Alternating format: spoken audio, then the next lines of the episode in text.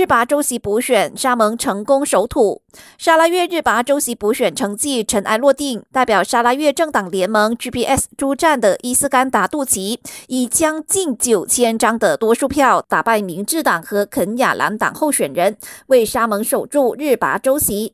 日拔州席共有超过两万名合格选民，可是这次补选的投票率只达到百分之四十八点五七，和选委会早前估计的百分之六十五有一段距离。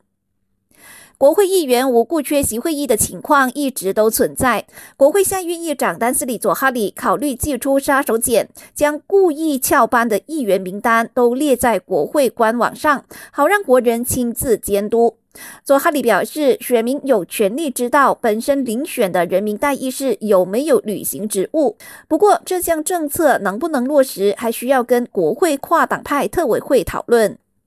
踏入十一月，气象局预测东北季候风将从这个月中旬吹起，各地降雨量可能会因此增加。政府未雨绸缪，已经将全国六十七个县列为水灾高危地区。副首相纳杜斯里阿莫扎西表示，各个单位已经做好准备，包括选出合适的特定学校，一旦水灾发生时，可以作为疏散中心，安顿灾民。政府也另外提供了三十亿令吉紧急拨款，作为防洪建设的费用。